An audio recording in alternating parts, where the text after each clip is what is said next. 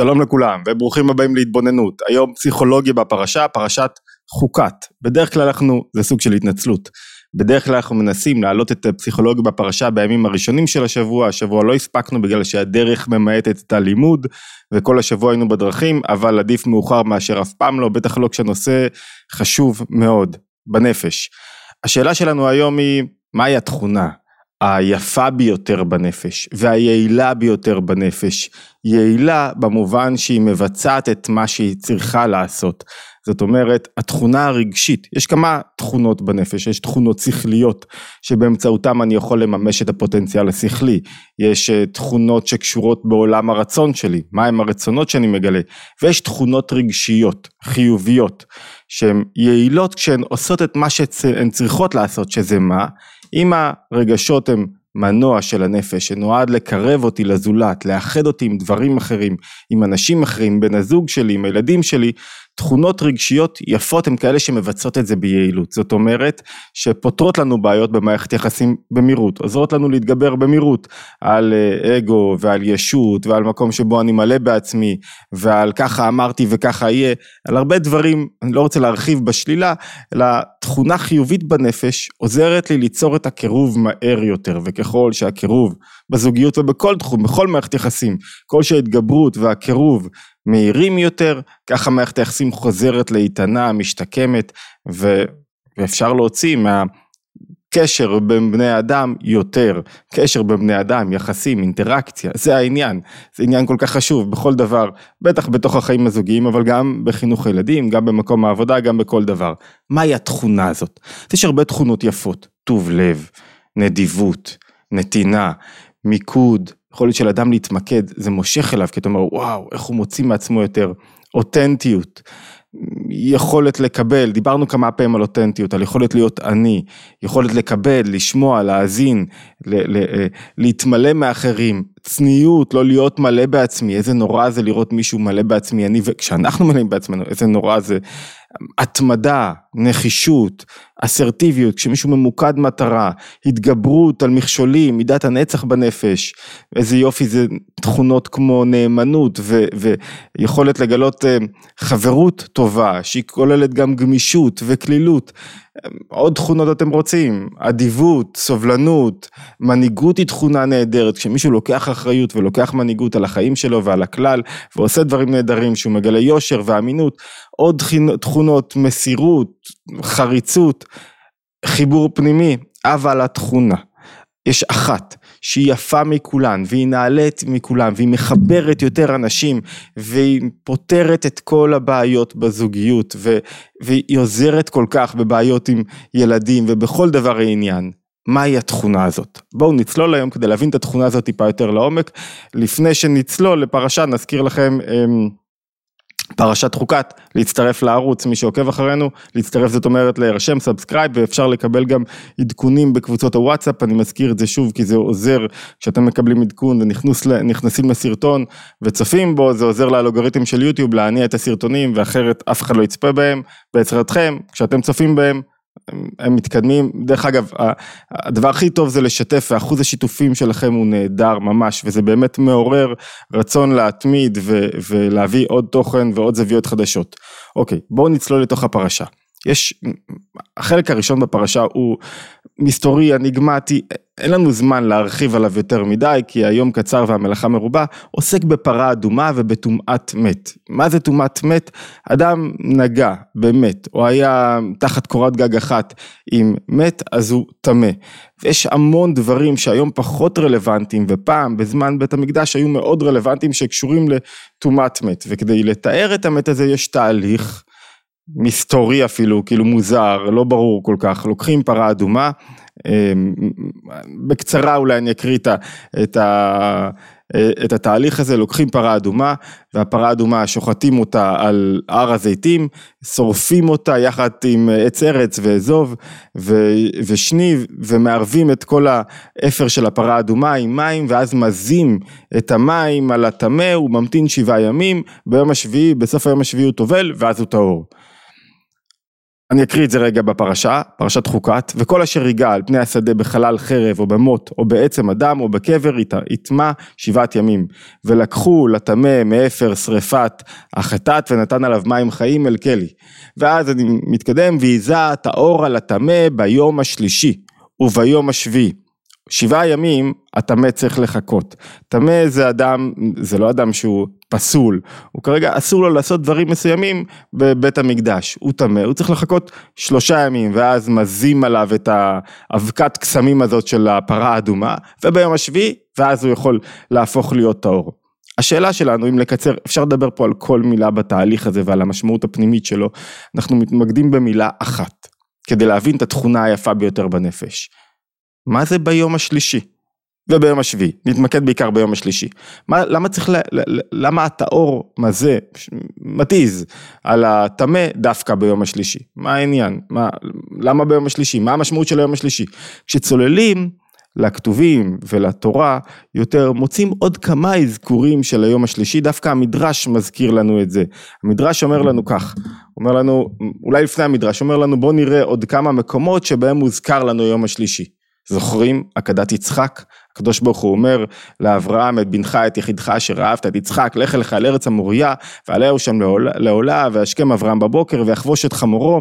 הוא מתכוון הולך לכיוון עקידת בנו ואז ביום השלישי וישא אברהם את עיניו וירא את המקום מרחוק. משהו קרה ביום השלישי הוא רואה משהו מרחוק משהו שהוא לא בהישג ידו. אוקיי, זה דבר אחד שקרה ביום השלישי, מה עוד קרה ביום השלישי? זוכרים, בני ישראל מגיעים לפני הר סיני, הם מקבלים את מצוות ההגבלה. והגבלת את העם, אנחנו בספר שמות, לאמור, אני מזכיר, כל המקורות עולים תמיד לאתר התבוננות, כולל המקורות של השיחות והמאמרים, פה לא אמרתי, אנחנו מתבססים על מאמר קצר של אדמו"ר הזקן, שמופיע בליקוטי תורה, קצר, יפהפה, מי שרוצה ללמוד את המאמר ואת כל ההיבטים הנוספים שיש בו, מוזמן להיכנס אה, לאתר התבוננות, לינק תמיד מתחת לשיחה. מעמד מתן תורה, שלושת ימי הגבלה, הקדוש ברוך הוא אומר למשה, הגבלת את העם סביב, לאמור ישמרו לכם לעלות להר ולנגוע בקצהו, ולא תיגע בו יד וכולי וכולי, משה יורד ויאמר העם מציע להם את שלושת, מבקש מהם, מצווה עליהם את שלושת ימי ההגבלה, שלושה ימים על דגשו אלישע, והיא, מתי? ביום השלישי. בהיות הבוקר, ויהיו קולות וברקים וענן כבד על ההר. יש לנו כבר פעמיים יום שלישי, אברהם נקרא לעקדה ביום השלישי. פעם שנייה, עכשיו אנחנו במתן תורה. כל, ה, כל האירועים, כל המתן תורה מתחיל מתי? ביום השלישי. מתי עוד קורה משהו מעניין ביום השלישי? ויאמר מרדכי, אנחנו קופצים עכשיו קדימה אל אה, מגילת אסתר. אסתר, מרדכי פונה אל אסתר ואומר לה, אם החרשת החרישי בעת הזאת רווח והצלה יעמוד ליהודים ממקום אחר. זאת אומרת לך יש תפקיד פה ואת צריכה לעשות את שלך, והיא אומרת לו בחזרה, לך כנוס את כל היהודים אשר נמצאים בשושן, אל תאכלו, אל תשתו וכולי, מתכוננת, ומה היא עושה? מתי מתחילה ההצלה? מתי היא מגיעה אל, אל, אל אחשורוש? והנה, ויהי ביום השלישי ותלבש אסתר מלכות ותעמוד בחצר המלך. בחצר המלך. ביום השלישי מתחילה בעצם הגאולה, ההצלה של עם ישראל בתוך הסיפור הזה, ושלישי אחרון, יש עוד כמה, שלישי אחרון שנשתמש בו הפעם, בהושע, מדובר על תחיית המתים, כך כותב הנביא, לכו ונשוב אל השם, ואז כתוב יחיינו מיומיים, וביום השלישי יקימנו ונחיה לפניו, זאת אומרת, ביום השלישי המפרשים מפרשים כך, אומרים יחיינו מיומיים, אומרים שלח לנו רפואה משני העטים, משתי הגלויות, אומר גם רש"י, שתי הפורענויות שעברו לנו, עברנו שתי פורענויות, צריך להחיות אותנו, תחיית המתים אחרי שתו, שתי הפורענויות הללו. מהי, מהם הפורענויות הללו? בית ראשון חורבן בית ראשון וחורבן בית שני, ואז מה מחכה לנו בבית השלישי? ביום השלישי זה הגאולה, זה הבית השלישי. השאלה איך כל זה מתקשר לנפש, מה זה אומר? יש לנו רמז מסוים שהיום השלישי זה גילוי של משהו גבוה יותר מהיום הראשון והיום השני. יש ביאור מעניין, אם למקרא שאומר כך, אומר ביום השלישי מצינו שהמספר שלוש חביב כמספר שבעה ועשרה. וכולם מספרים ידועים וחשובים בחוכמת הקבלה. זאת אומרת, היום השלישי יש בו משהו מיוחד, וזה לאות כי כוונת התורה וחכמת האמת אחת היא, ומספר שלוש היה חשוב גם אצל היוונים הקדמונים. מספר שלוש, יש בו משהו מאוד מיוחד, היום השלישי. מהו היום משהו היום המיוחד הזה? אני רוצה לקחת אתכם רגע לתורה הדיאלקטית, שעגל, פילוסוף, משרטט אותה בצורה היפה, אומר, כל דבר, כל התפתחות, כל תהליך ש... של התפתחות חומרית ורוחנית בהיסטוריה, יש בו שלושה שלבים. השלב הראשון יש בו תזה, יש רעיון מסוים, שאותו שוטחים. יש אנטי תזה. יש רעיון נגדי שעומד כנגדו, כל פעם שמישהו בא עם רעיון, הוא או יוצא נגד רעיון אחר, נגד תפיסה אחרת, נגד התפתחות אחרת, או שמתפתחת תפיסה כנגדו. לאחר זמן נוצרת מה? סינתזה. שילוב בין התזה לאנטי-תזה נוצרת סינתזה, שזה בעצם השלמות ש, שהייתה מצויה בשני החלקים הללו בתזה ובאנטי-תזה.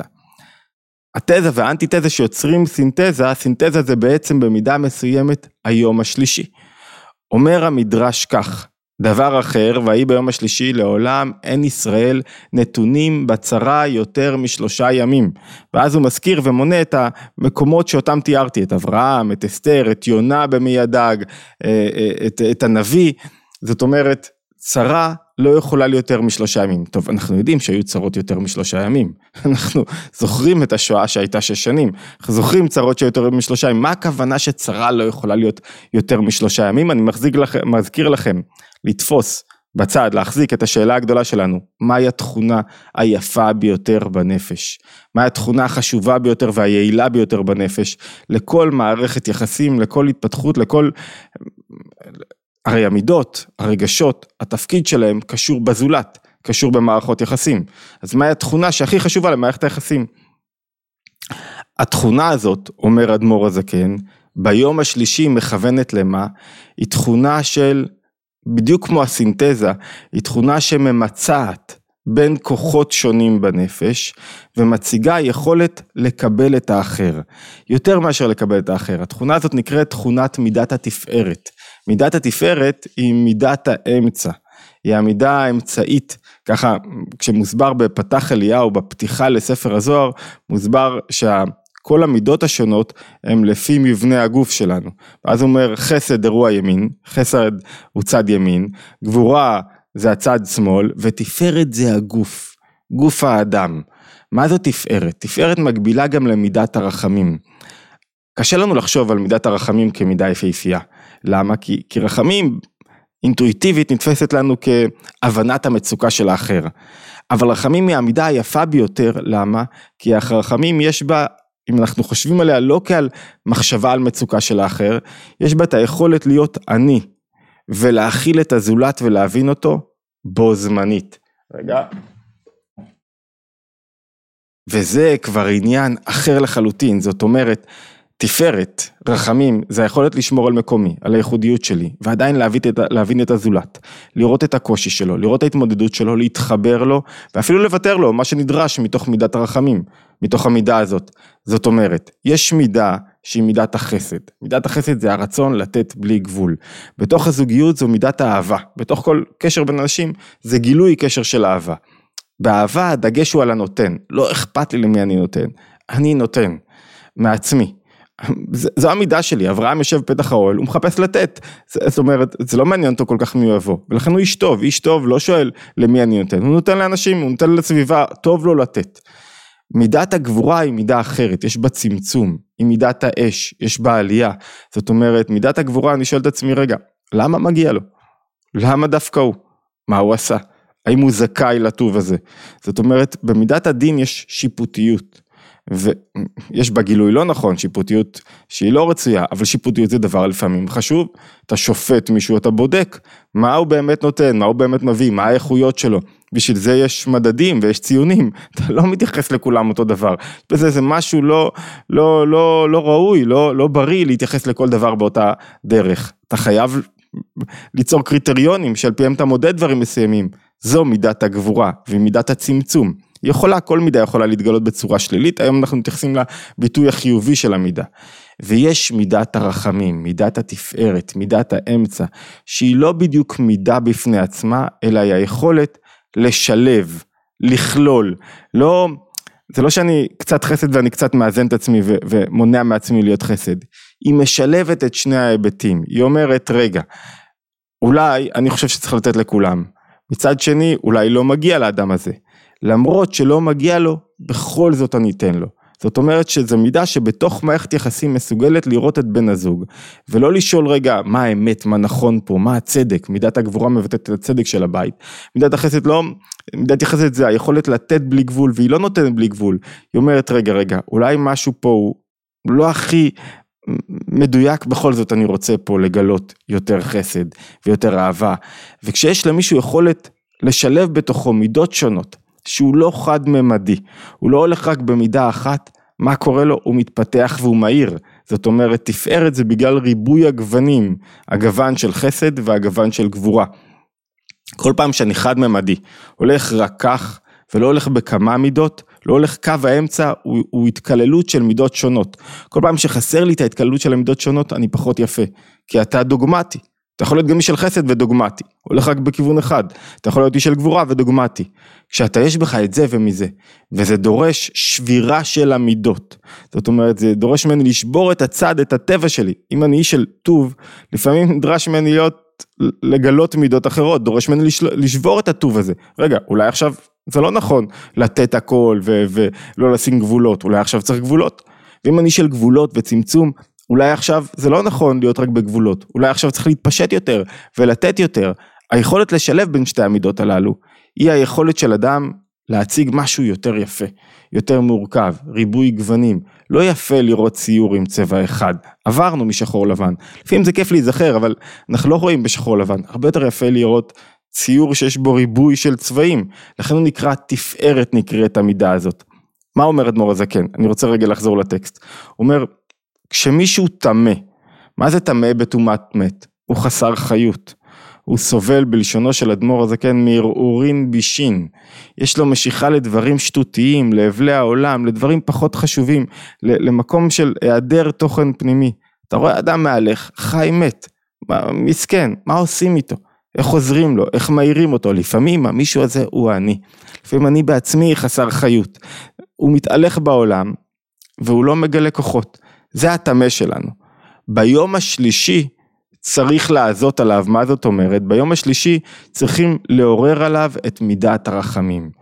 היום השלישי שבו מדובר אצל אברהם, והיום השלישי שבו מדובר אצל הנביא בתחיית המתים, והיום השלישי שמדובר באסתר, זה יום שבו מתגלה מידת הרחמים, זו המידה הגבוהה ביותר, זו המידה שהיא, השורש שלה הוא גבוה, כי כדי ליצור התקללות של מידות, אני חייב לגלות חיבור גבוה יותר לדבר. חיבור מנקודה עצמותית יותר. ביום השלישי, אחרי שהיה לנו חסד, הייתה לנו גבורה ביום השני, היום הראשון היה חסד, היום השני היה גבורה, היום השלישי זה ביטוי של מידת הרחמים, והרחמים, כאילו הקדוש ברוך הוא אומר, אחרי שני חורבנות, אני עכשיו גואל אתכם, אני עכשיו מגלה את מידת התפארת, מידת הרחמים, שהיא מתגלה בעולם. ביום השלישי כשאתה מגלה באדם הזה, אתה מזה עליו, אתה מגלה עליו את הרחמים, אתה אומר, מה זה מגלה לו רחמים? אתה אומר, אני, אני, אני לא מרחם עליו, זאת אומרת הוא מסכן ואני מבין את המצוקה שלו. זו הקטנה של האדם. זה אני רואה מה הוא יכול להיות. אני רואה מה הפוטנציאל שלו. אני לא שופט אותו על פי מה שהוא עכשיו, אני מגלה בו, מגלה בי את מידת הרחמים כלפיו, כי אני רואה את הפוטנציאל העתידי של אותו אדם שמולי, את מה שהוא יכול להגיע. אני משלב בין חסד לבין גבורה. אני לא סתם נותן, אני לא סתם מתקשר, אלא אני רואה איך היחסים הללו יכולים להיות, לאן הם יכולים להתפתח, אני לא שופט על פי ההתנהגות העכשווית, שזה מידת הגבורה, שיש לה מקום, אבל צריך לצמצם אותה כדי שלא תשתלט על הנפש ותהרוס את הבית. לחסד יש מקום, צריך לצמצם אותו כדי שאני לא אהיה חסד מופקר ואז לא נשאר שום דבר ואני לא מבחין בין אדם שעושה עבודה ו- ומתקדם. רחמים אני רואה מה אנשים יכולים לראות. אני רואה את הלהיות, מה הפוטנציאל שלהם, איך הם יכולים להתפתח. ואז ביום השלישי אומר אדמו"ר הזקן, בעצם בתחיית המתים, הקדוש ברוך הוא רואה, נפלנו בית ראשון, נפלנו בית שני, יקיימנו ויחיינו לפניו, יש ביום השלישי הוא כאילו רואה איזה נשמות גבוהות אנחנו יכולים ל- ל- ל- להתגלות, לאן אנחנו יכולים להגיע. אותו דבר תחיית המתים הוא אומר במידתו של אה, אברהם, שאברהם רואה מה יכול להיות מתוך הסיטואציה, הוא רואה מרחוק, מרחוק, זה, וזה הוא כותב אדמו"ר הזקן, ביום השלישי וירא את המקום מרחוק, והוא על דרך יעקב אשר פדה את אברהם, כי בחינת רחוק הוא מה שרחוק מהשגה. אברהם רואה את משהו לא תפס עד עכשיו, שבתוך המעשה שלו עכשיו יכול להיות המשכה, גילוי של משהו אחר, יכול להתפתח פה משהו אחר. ואז המשהו אחר זה הגילוי שלו, הגילוי של מידת הרחמים אצלי מעוררת גם בזולת את מידת הרחמים. ומידת הרחמים פתאום אנחנו מכילים אחד את השני. זאת אומרת, אם אנחנו מסכמים, המידה היפה ביותר בנפש היכולת, יכולת ההכלה של הזולת, זה זה שאני מתעלה למקום גבוה בנפש שלי, ומשם, רק במקום גבוה, כשיש לי אינטרסים נמוכים, מיידיים, אבלי העולם הזה, אני לא רואה אף אחד. זאת אומרת, ההזעה, זה שאני מזה על הטמא, אני קורא לו, בוא, תראה את המציאות, את עצמך, בוא, אני אראה אותך באופן אחר מהמצב הנוכחי. בוא ננסה להכיל אחד את השני ולהתפתח מכאן, לגלות יותר חיבור רגשי, פנימי, וכשהכוח הרגשי הזה מתגלה לאחר שבעה ימים, שבעה ימים מבטאים את העבודה של שבעת הימים, שבעת הימים זה שבע עמידות, העבודה הכללית על העולם הרגשי שלי, הוא הופך להיות טהור. שוב מתגלה משהו מאוד גבוה בנפש. זאת אומרת, יום השלישי זה השילוב הדיאלקטי בין תזה, אנטיתזה לסינתזה, בין מידה אחת של חסד, בין מידת הגבורה, ובסופו של דבר מתגלית מידת הרחמים, והיא המידה שהיא גוף האדם, זאת אומרת גוף היא הערה החשובה ביותר בנפש. למה? כי קשה לתאר אותה הרבה פעמים, כי יותר קל לנו לתאר מידות קיצון. כשאתה מתאר לא מידת קיצון, מידת האמצע תמיד יותר קשה לתפוס אותה, כי היא לא קיצונית. אבל המהות של המידה הזאת זה היכולת להכיל את האחר, להבין אותו, להישאר במקומי ועדיין להכניס אותו כפי שהוא לתוך חיי. לשפוט ולא לשפוט בו זמנית. יש שם מידת הגבורה, אבל היא לא דומיננטית, היא לא משתלטת על היחס. אני לא אומר ככה זה ייקוב הדין את ההר. אוקיי, אני יודע מה נכון, מה לא נכון, וזו מידת אמת ליעקב, אומר אדמו"ר הזקן בתניא. זו המידה שבעצם היא מגלה את האמת בכל דרגה ודרגה. מה האמת של האדם שמולי? מה ההתמודדות שלו? מה הקושי שלו? עכשיו, משאיר עם שיעורי בית כדי לא להאריך מדי לפני השבת, לחשוב על מידת התפארת אצל כל אחד. איך היא מתגלה. לפעמים קל לנו עם אנשים שהם קיצוניים, אנחנו נמשכים, טו טו טו טו טו, ככה וככה וככה. מידת התפארת היא מידת האחדות. היא המידה היפה ביותר בנפש, לכן היא נקראת תפארת, חסד לא נקראת תפארת, גבורה לא נקראת תפארת, תפארת זה גוף האדם, איך אנחנו מגלים יותר את מידת התפארת? איך אני יכול להכיל מישהו אחר? כדי שאני אכיל מישהו אחר אני צריך שיהיה בי גם את הרצון לתת וגם את מידת הגבורה. איך אני יכול לקבל את עצמי במידת התפארת? זאת אומרת שאני לא שופט את עצמי בחומרה מצד אחד, ולא מקל עם עצמי בצורה כזאת שאני מוותר לעצמי כל רגע, ולא מוכן לדחוף את עצמי קדימה. איך אני יכול להכיל את המידה הזאת בתוכי ולגרום לה להפוך למקום שיש לי בריאות נפשית, אמיתית. אוקיי, התבוננות ימית, הזכרתי, להצטרף לערוץ, היום היינו קצת בקצרה וקצת, קצרה קצרה, היה 23 דקות, אה, אבל היה חשוב לי לעלות פרשת שבוע לפני השבת, אז אני מקווה שתספיקו להאזין, מוזמנים להצטרף לערוץ, לקבוצות הוואטסאפ, להשתמע בשבוע הבא בהתבוננות יומית.